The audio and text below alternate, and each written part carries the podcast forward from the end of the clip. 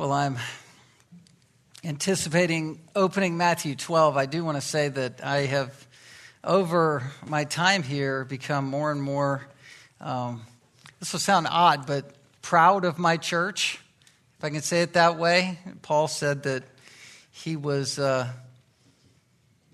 he, he counted the Thessalonian church as his pride and joy. Um, I'm not you know, saying that even from a leader's perspective. I'm just saying it as a participant at Anchorage Grace. I really do commend our church to people because of the family feel that we have here. And no matter if the crowd is lighter or, or heavier or whatever, there is just a very strong family vibe that is unmistakable and, and felt by me week after week. So I anticipate coming to church, not in terms of my job or duties or what I get to do, but just to be with you and to be here is a privilege and blessing. And it plays right into uh, our text that comes to me. I don't usually find a text, the text finds me as it's the next text in the uh, sequence of Scripture. And this one is very family focused because in it, Jesus is making the clear point that he is prioritizing his spiritual family above even his flesh and blood physical family. It's a very striking stand that Jesus takes, and he takes it not only in the sense of separating himself unto a spiritual family, which we are part of that family, but also separating from a physical family so as to be a distinct witness to them. That clear line of demarcation, that clear um, division is the powerful witness that we're going to see from our text this morning. Something we've all dealt with. As a believer, you had something happen in your heart that supernaturally changed you. The Lord changed your heart. You're a new creature. And what that did for you is it reset all of your relationships. There's an amazing reset that takes place when you become a Christian.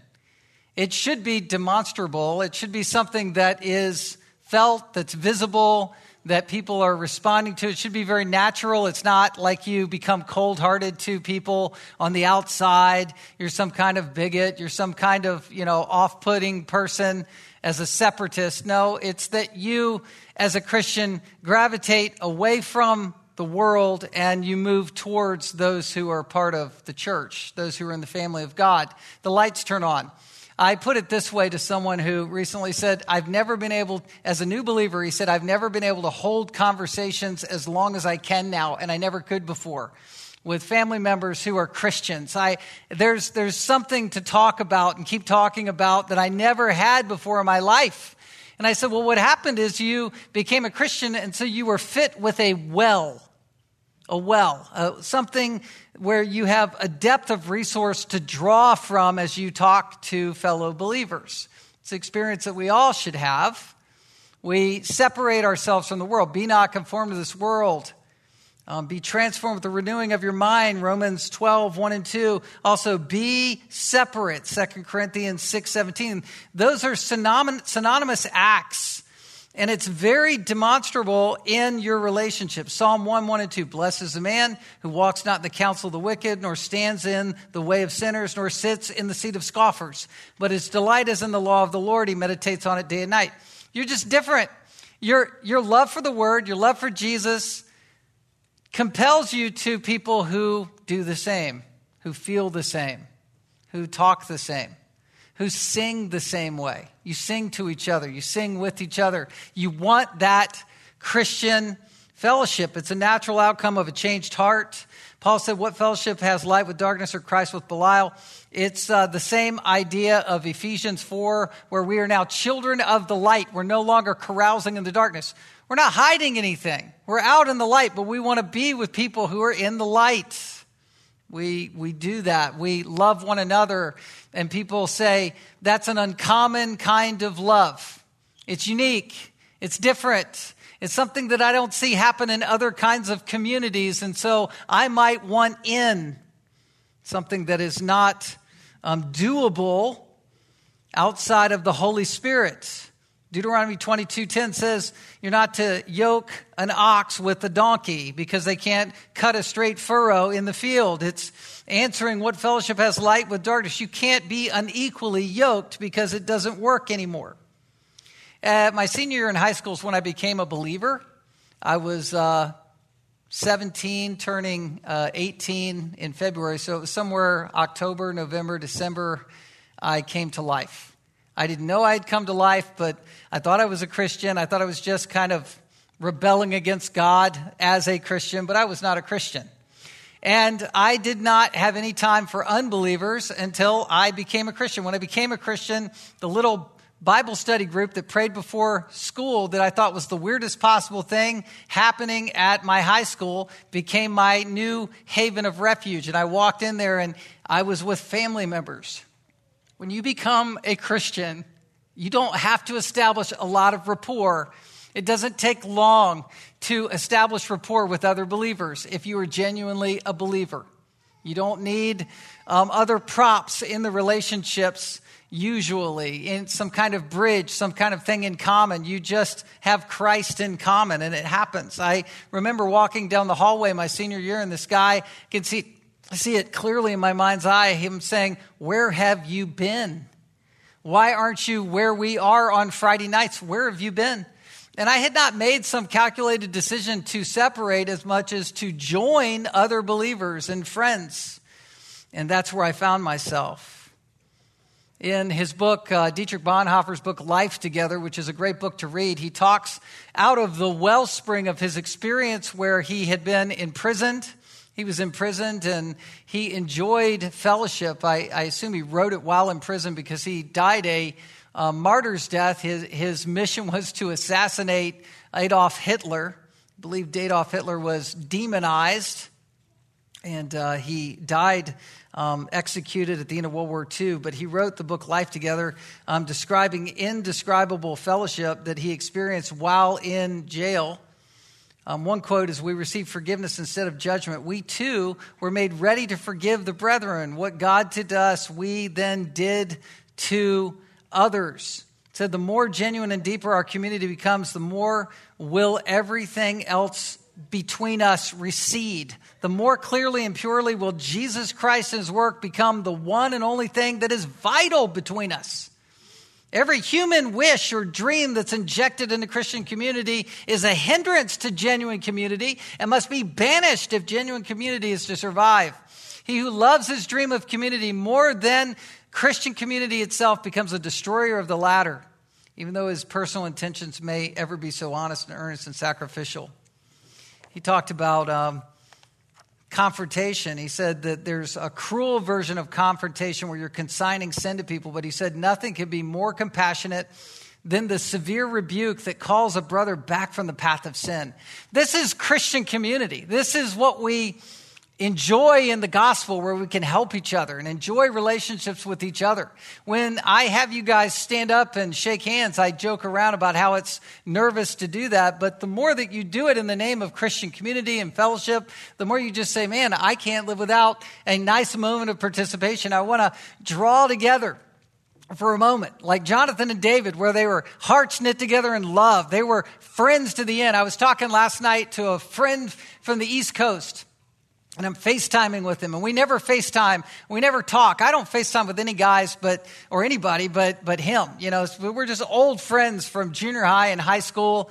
And he's a pastor, and I'm typing on my back deck, and the sun is like Alaska midnight sun, and it's like one in the morning for him, and he's like on with me, and you know he's talking, and and we're fellowship. We don't dare pick up the phone because we'll talk for an hour. I'm like, why don't we just? I texted him, so let's just talk for five minutes. I got a sermon to finish.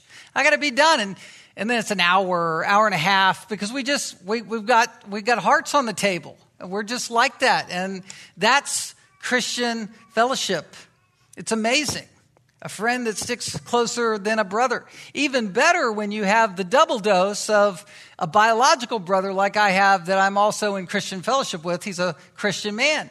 And so we're friends and we talk regularly. My brother and I, he's six foot six, 200 some odd pounds, whatever, huge, and I'm small, and he's got hair dark, I don't. I mean, we don't even look related. And we've got nothing in common but Jesus. And we always talk an hour. I talked like two hours with him uh, last week. I needed him more. And it's just, what is that? Where does that come from? It's Christ that does that in the heart. And you should want it. I want you to want that. I want you to, to feel the freedom that Jesus gives you permission to come out from the world and go into the family of God. You say, I don't have a, a sibling, a blood sibling that knows Christ, or I don't, well, you have them here. You have them here. You have what Christ offers you in the family of God. Holy friendships. You have to drain the tub of muddy water, replug, and fill with new water of believers. In the spring of my high school year, I went to a soccer game and I knew that I was born again and genuinely a Christian and walking in fellowship. But some of my old friends, because it was senior year and we're all graduating, they, they came around me and said, Hey, come to this last gathering, you know, some party at some house. And Friday night, just show up. And I knew I wasn't supposed to and hadn't been to those, but I was going back, so I, I went in, walked in the house, and you know, smoke filled room and underage drinking going on. They're upstairs playing pool and smoking and toking joints. And I said, Yeah, I, no, I'm not part of this crowd anymore. So I, I, walked out, and I'm walking out, and the cops are going in. And I said, Well, I, I guess I'm never going back um, to this world. It was clarified to me in that moment. Usually, someone does not go from something to nothing. But in, in Christ, we genuinely leave what's empty and nothing to go to something. Paul said the transformation is so dramatic when you become a believer. If you're married still to an unbeliever who hasn't yet come to Christ, he exhorts in 1 Corinthians 7 to stay with un- unbelievers so that you can win that person to Christ. Um, a new believer will say, Man, I want Christian fellowship so badly, and this is so odd to me that I feel stuck. But there are godly motivations to stay and witness. In 1 Peter 3, um, 1 says that an unbelieving wife can win, or a believing wife can win their unbelieving spouse without a word by the conduct and godly character. I think 1 Peter 3 7, a few verses later, is talking to the husband winning the unbelieving spouse um, listening, um, living in an understanding way so that his prayers aren't hindered, meaning prayers of evangelism, prayers of gospel witness to win that spouse to Christ. It's a powerful thing to be a new believer, but a new believer finds refuge, nevertheless, in the family of God. You have the resource of the family of God as brothers, sisters, mothers, fathers. First Peter or First Timothy 5 talks about it the, we are the family of God. And this reset is not just a reset for separation and for fellowship, but it's also a reset for evangelism. How do we win our unsaved family members, our physical flesh and blood family members? You make a stronger, concerted prioritization of the family of God in a visible way where they see it. Separation then becomes evangelism. I am separating myself from my physical family unto my spiritual family. Does that mean that we don't honor father and mother? Of course not. We honor father and mother. We love them. Does that mean we don't take care of our dependents? 1 Timothy 5 8 forbids that we ignore our dependents. We would be worse than an unbeliever. We take care of them. We love them. We love them with familial love and loyalty and care. But at the same time, as a new believer in Christ, the priority in our hearts becomes the church and the fellowship within the church becomes the witness for our child that's watching us love the family of God in a way that is extra especially powerful. For our spouse as they watch us laugh and sing and find refuge and solace in the Word of God. It's a powerful thing to win your unbelieving spouse or your unbelieving kids or your unbelieving parents or the immediate family around you as they watch you in this family and how it's distinct and different and really undo, something that's undoable for them or impossible for them to experience unless they come into the family of God by the Holy Spirit. It's an undeniable strategic witness, and Jesus models this radical, relational reset in our text. Let me read it for us. Matthew 12, beginning at verse 46. While he was still speaking to the people, behold, his mother and his brothers stood outside asking to speak to them, speak to him. And he replied to the man who told him, Who is my mother? And who are my brothers? And stretching out his hand toward his disciples, he said, Here are my mother and my brothers. For whoever does the will of my Father in heaven is my brother and sister and mother. So, this is the end of a series, by the way. It's been called Answering Accusations, and eight accusations have been made. I'm inferring from this text that they are labeling Jesus a sociopath, someone who's aloof and even disrespectful to his physical family, to his half brothers who are knocking at the door saying, We just want some time with you. A mom, Mary, the mother of Jesus, Hey, we want an audience with you. And Jesus is saying to the crowd, I mean, the, the messenger said, Hey, they want an audience with you. To the crowd, You are my mother and brothers. That could be on the surface something that comes across even weird for us to hear and uh, hard for us to completely understand. Where's the balance here? Where's the, where's the biblical balance of, of the both andness here? Where Jesus is turning his total whole focus upon the crowd as his family over against his physical family. It could look aloof, it could seem uncaring what Jesus said or did. It could be even viewed as outright sinful. But we have to remember this crowd is um, in need of some evangelism. It's in need of some clarification in this point. What Jesus is doing is he's leading this crowd to himself. That's who he's addressing. And leadership is verbal and words matter, and that's what he's doing. He's leading these people. And so he's giving three affirmations, if you're taking notes, that make Jesus' spiritual family the priority. Three affirmations come in this text. The first one is he's relating to his spiritual family, and that's verse 46. It's an affirmation by Jesus just relating to this crowd in the way that he does.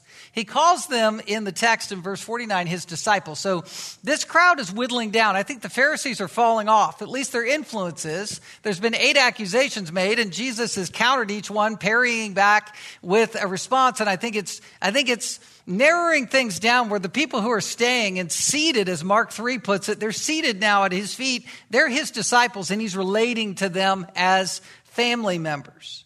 That's the first affirmation. These are his followers, people that he loves, and he has rebuked the Pharisees. And even in the last accusation that Jesus is some kind of do gooding liberal, verses 43 through 45, I preached how that's a demon theology where you're trying to put your house in order with, with your own moral reform, and he's condemned that.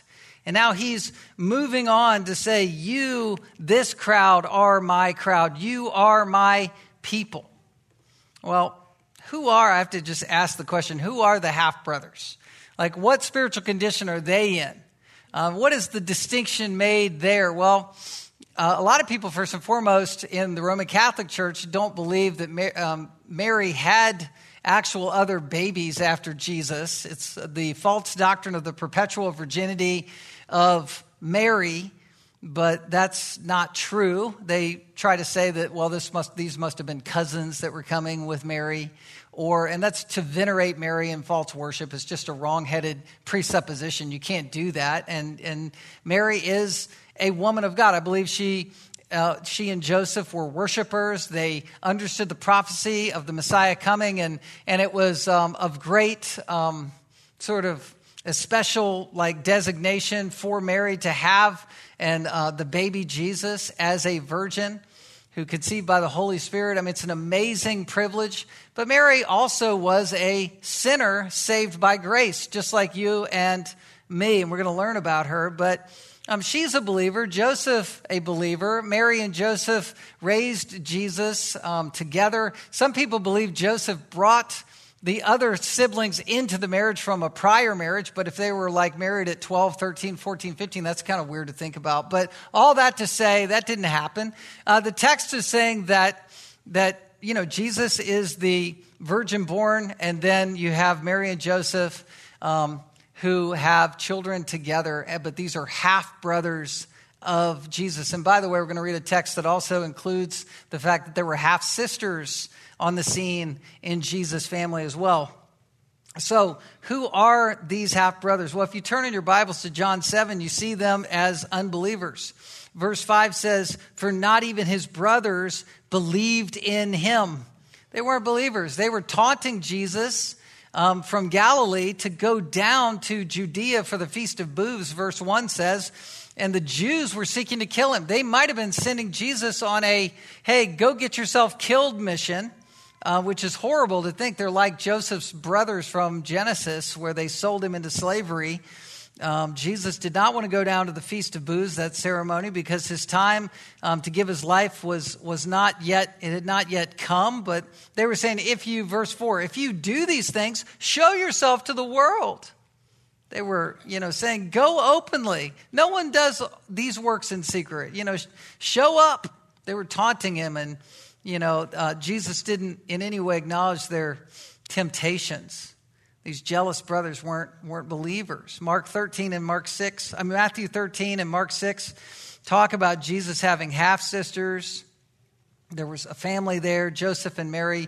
That Joseph's legacy he probably was, was dead at this point, no doubt, because he's not mentioned. The last mention of Joseph was when they hunted for Jesus um, three days looking for him and found him in the temple. But his legacy um, with Mary were these children. But catch it these kids in Jesus' family who were young adults were not yet believers.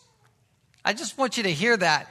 I mean, there's hope, right? For unbelieving siblings. How can they come to Christ? Will they ever come to Christ? How will this spouse come to Christ? How will this extended family come to Christ?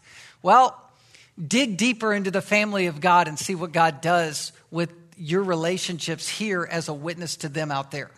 That's what you do. That's the plan. That's the approach that Jesus models for us to follow.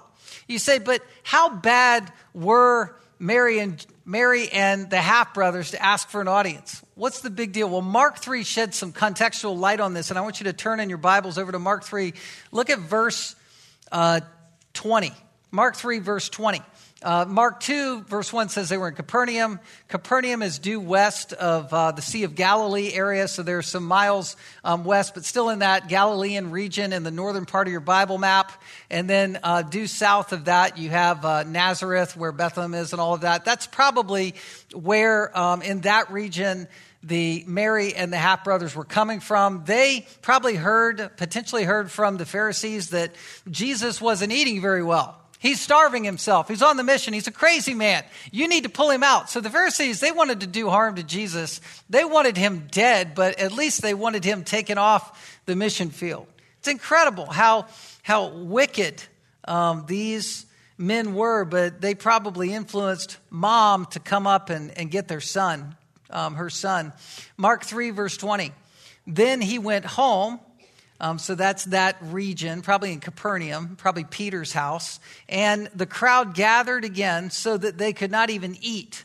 And when they, the family heard it, they went out to seize him, for they were saying, He is out of his mind. So Mary, probably well intentioned, just like any good mother would do, wants her kid to eat, her adult son to eat. Uh, my wife's not in this service. She was in the first service sitting there when I said it, and she smiled. But I mean, when, when Logan is, is hungry and he's kind of a thin guy and he's at college and, you know, doing exam week, and she senses that he's not going to the calf, suddenly UPS is getting a big package wrapped together for her. I don't know what she stuffs in all of that, but mom's going to send something down there uh, because her son's got to eat. You know, he's, he's out fishing right now, commercial fishing. You know, boxes get sent.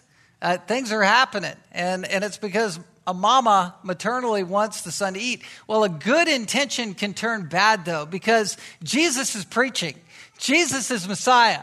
Jesus is giving the gospel. Jesus is giving his life. The crowds are pressing in. The 12 are with him and he's, they're preaching the word of God. And this mom's good intention turns into something that's bad and misguided and misdirected because she's conscripted her unbelieving sons to come in and pull Jesus off the field. And they send a messenger. They, they win some person over because only one person could get inside at that level and, and weave through the crowd to get to Jesus. And that person naively is saying, Your mom and brothers want an audience with you. And Jesus is not confused by the moment. He's not pulled off the field. He uses it as an opportunity to talk about the priority of his spiritual family above his biological family. Which, by the way, in this culture of pride and honor with family, this would be very offensive for family members to hear. And for people to hear, listen in on what Jesus just said could come across very offensive, offensively if they didn't understand Jesus' point. So, a well intentioned motive turns into he is out of his mind. It's in the context of the accusation in Mark and Matthew's account of uh, the Pharisees calling Jesus a Satanist. Remember, he does these works by Beelzebul. They commit the blasphemy of the Holy Spirit. Then in Mark 3, it's tying it right in. You have this account of family members saying he's out of his mind. Those family members are treading on thin ice in terms of the state of their hearts. We know Mary's a believer, nothing can touch that, but the, the brothers are sinking spiritually at this point under Mary as a believer's bad guidance. Joseph's nowhere on the scene. So they're playing with fire. They're playing with fire. But the crowd at this point, Mark 332 says they're seated, they're listening, and that sort of ties back in to um, where we are back in Matthew 12 I mean, Mark 3 builds the exact same sort of bookend with this second encounter. They've come to try to pull him off the field, and then they're using the person to come in to, um, to ask for the audience. What's the number one reason that people don't commit to the mission field? it was a Desiring God Ministries article.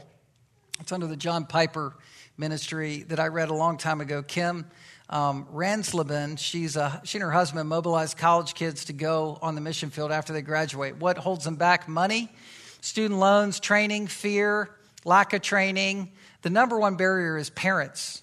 Parents being afraid for their kids to go. That's the number one thing. I had a, a really good friend who, uh, when he was saved, he had to take a stand with his unbelieving parents and say, Look, uh, you know, God did not call me to have a peaceful household. He was, he was saying, I know you're unbelievers.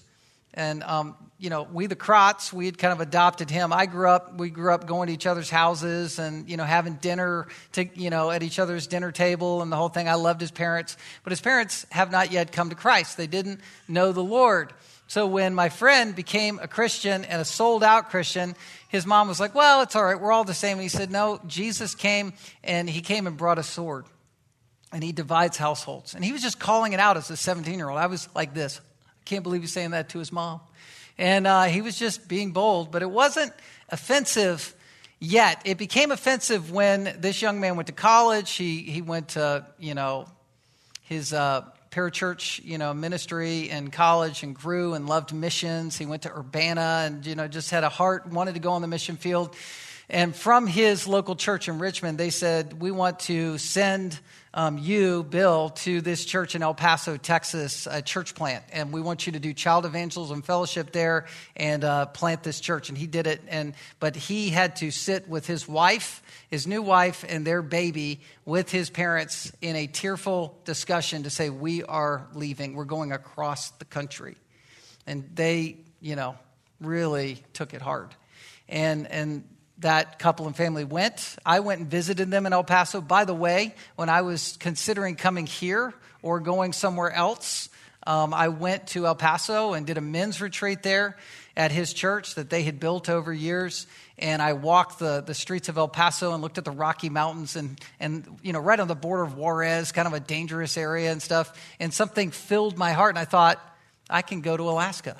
I can do it here because it's, it's just as wild up here as it would be down there. And if Bill can do it, I can do it. So that's why I came up here. I'm not kidding. So, uh, but uh, you, you just look at these kinds of breaks where you say, I'm going to make the spiritual family the priority. Well, the first point is Jesus was relating um, to um, the crowd as family. And then, secondly, the second affirmation, he's replying to his physical family. So, what's his reply in physical family? And by the way, your Bible's not a misprint here, moving from verse 46 to 48. Um, just some manuscripts don't include um, verse 47, so that was taken out. But verse 48, um, but he replied to the man who told him, Who is my mother and who are my brothers? This is a rhetorical question. He's trying to penetrate the hearts of the people that are listening. He's raising the question, who is? Who is my mother? Who who are my brothers? Can sound cruel, but again, he's not trying to dishonor mother. He's not trying to undo her faith. He's trying to redirect things. He's trying to clarify things. He's trying to show out of a motivation um, of evangelism that this family is priority. This is what matters above a physical mother's heart cry. Right now, he's actually risking his relationship with his mom to do evangelism. Check it. He's risking his relationship with Mary. If for the sake, you are my mother. That's where he's going. Who's my mother? I mean, she's saying, Hey, I want time with you, son. I'm worried about you. Who is my mother? That's what Jesus is doing. That's pretty bold. In essence, he's calling her out. You're not acting like a spiritual mom to me right now, mom. That's what he's saying. You are my mothers who act spiritually minded, who understand the mission, who understand the church. Jesus is in midstream of preaching and giving himself under his heavenly Father's leadership. He's calling out to this crowd to see the priority of the family of God.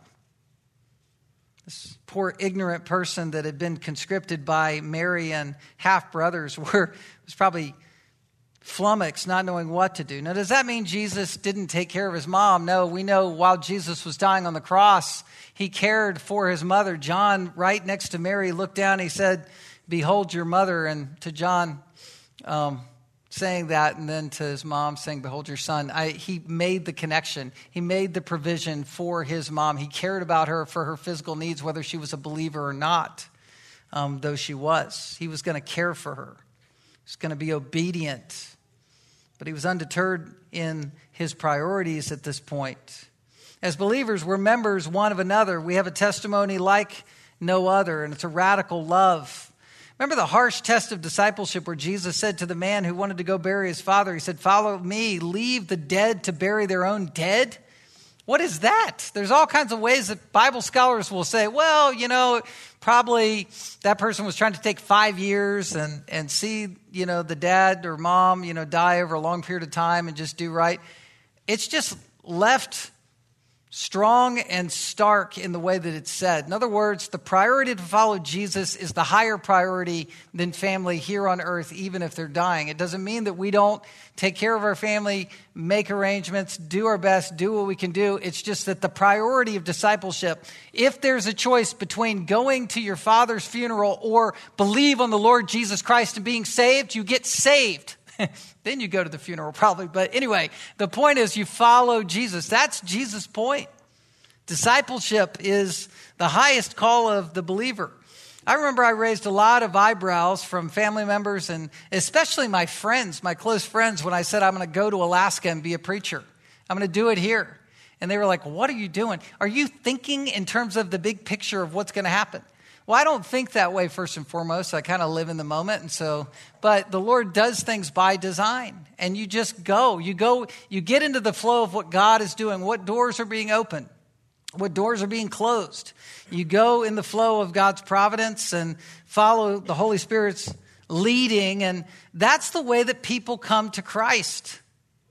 When you were saved, you received that gift that I mentioned before. You received a well to draw from and to enjoy relationships with and Christian friendship. And by doing so, you become an evangelist. You say, How do I evangelize? Get really close in strong Christian friendship with people. Reset your relationships. That's how you win other people to Christ. You gotta, you gotta build a strong circle of separation to evangelize people. That sounds like a contradiction. What are you talking about? No, you, you go in deep and tight with the family of God so that the people that know you, they say, What are you doing? Why aren't you doing this with us? Well, I'm doing that with them. Do you want to know why?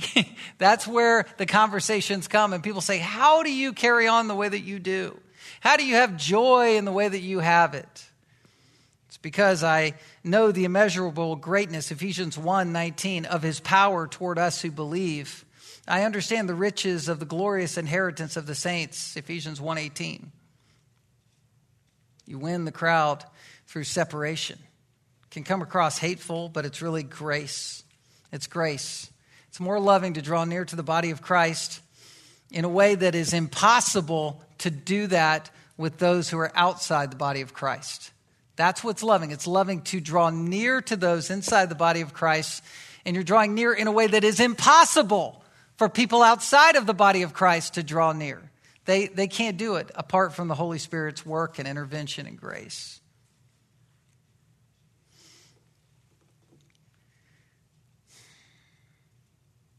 Drawing near is amazing.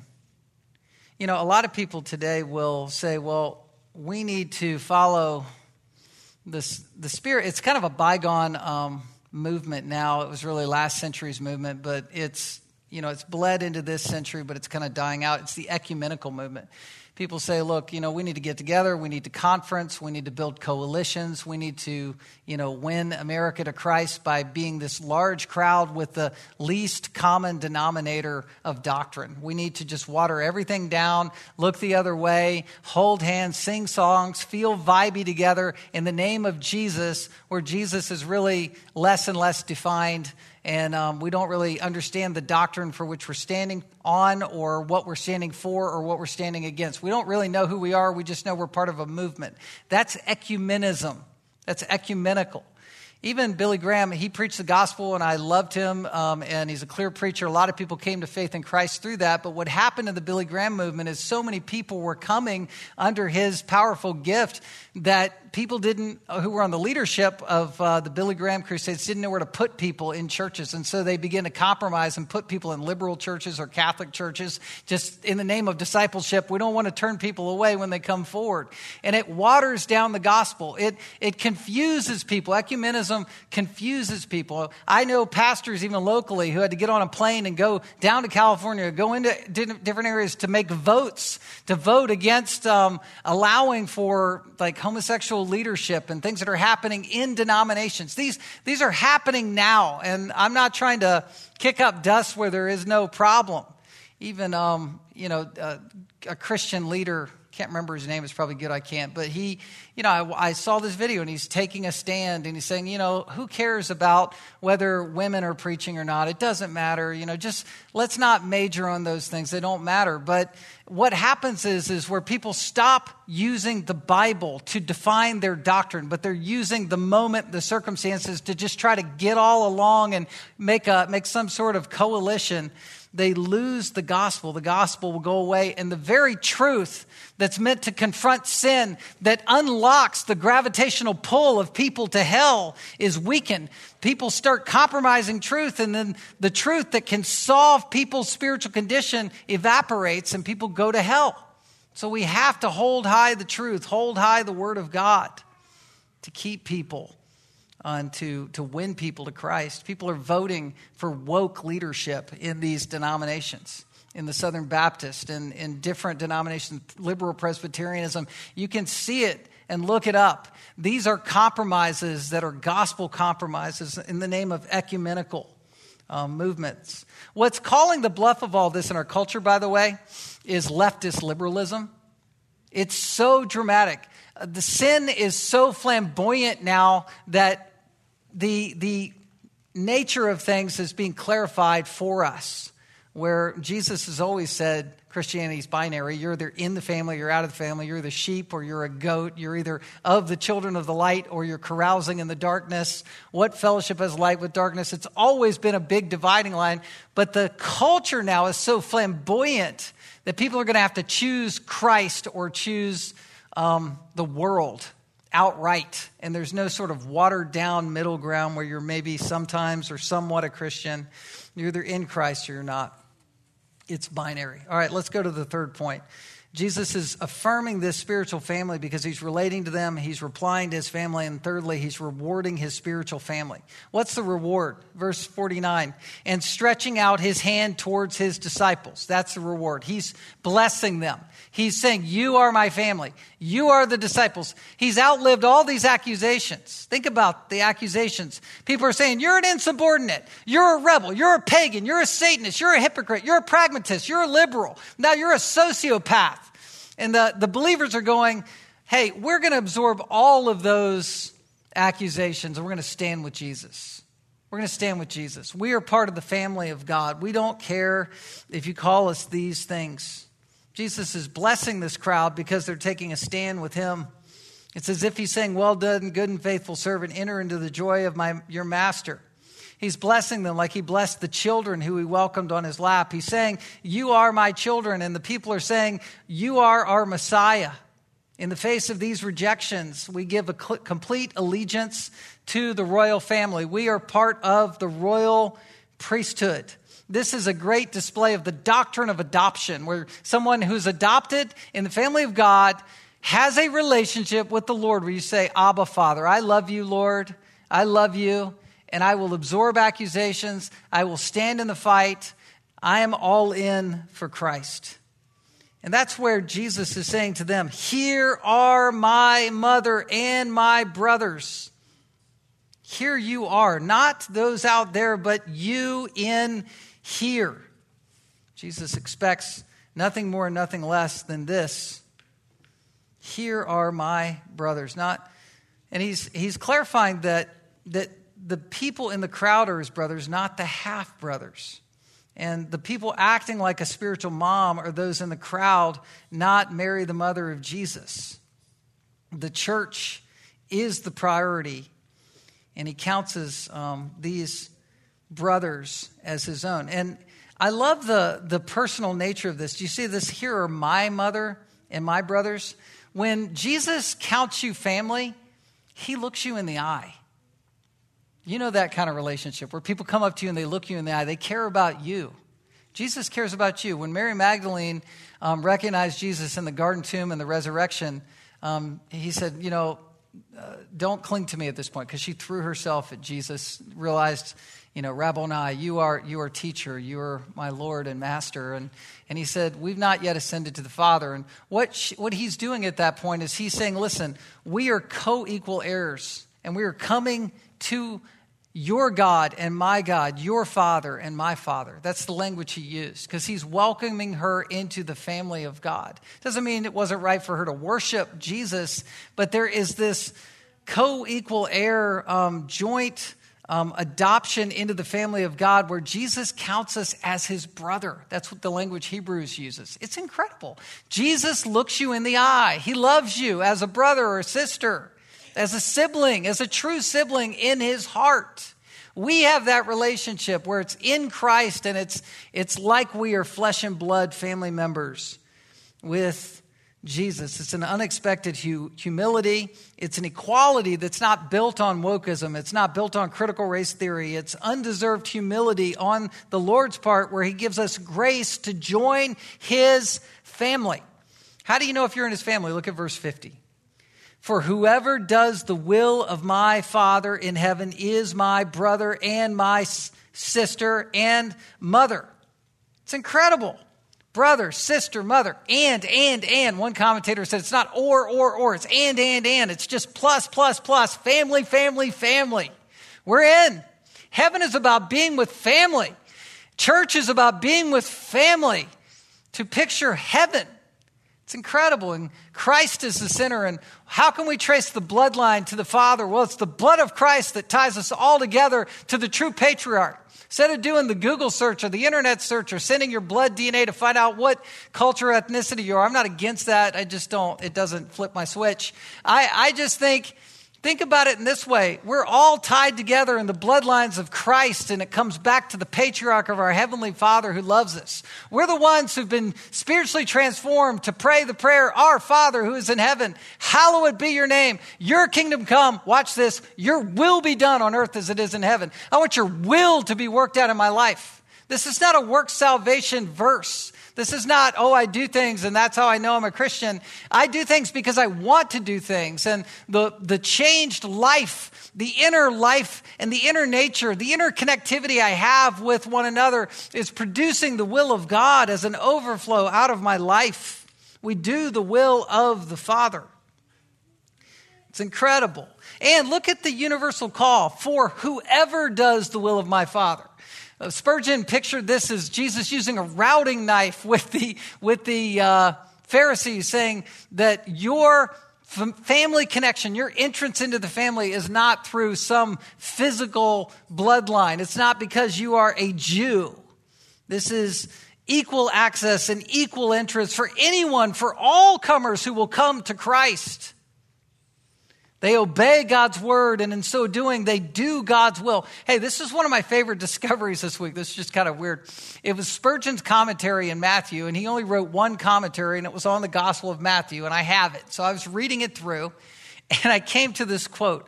See if you pick up on what I saw. He says, A true believer will do the right thing. We may always find the rule of conduct asking this question What would Jesus do? I kid you not. WWJD, there it is. All the, all the bracelets. It comes back to Spurgeon. Spurgeon. He was the true hipster of old.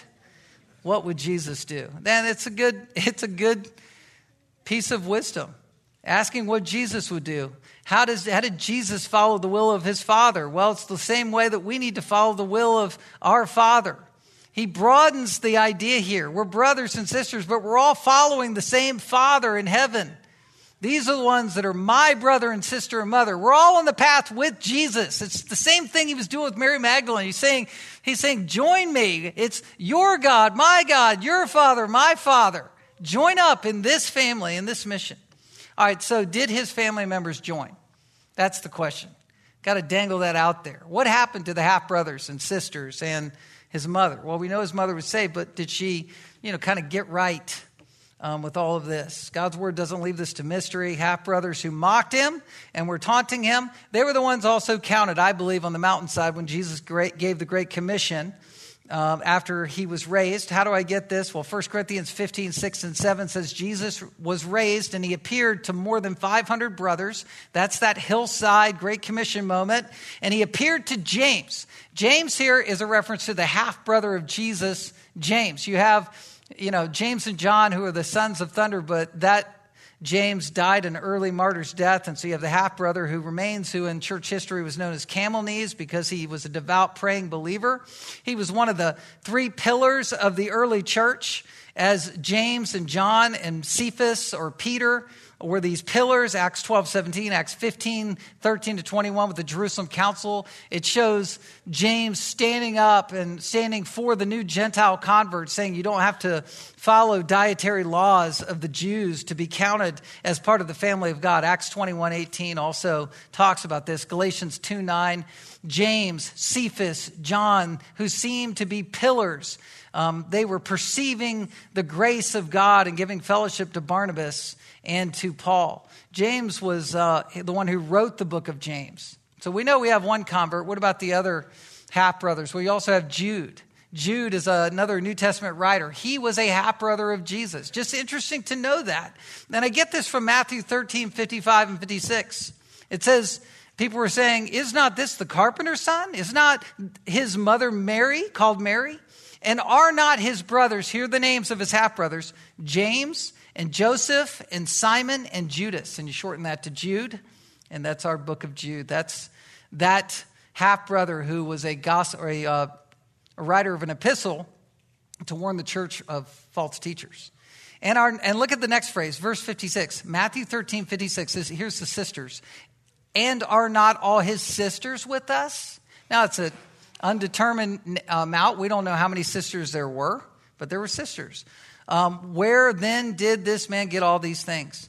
So, what happens to the rest of the half brothers and what happens to the sisters? Acts 1 fills us in. It's a fitting close. Christ is, is raised. He's been preaching on the kingdom of God for 40 days. Before he ascends, he ascends. And at his ascension, Acts 1 12, and then they uh, returned to Jerusalem from the mount called Olivet, which is near Jerusalem, a Sabbath day's journey away. Olivet, that's where Jesus is going to return. That's where he ascended from. It's in Bethany. It's due east of Jerusalem. It's where Jesus had gone, on, gone in on the foal of a donkey um, to Jerusalem to be killed and died on the cross, um, Passover week, and all of that. And then he was raised, he preached 40 days, and then he's back at Olivet and he's, he's preaching and he ascends. And so then, Acts 1.15, 120 um, who are listening to Jesus preach, they go into Jerusalem to the upper room. And that's where we pick up on Acts 1.13.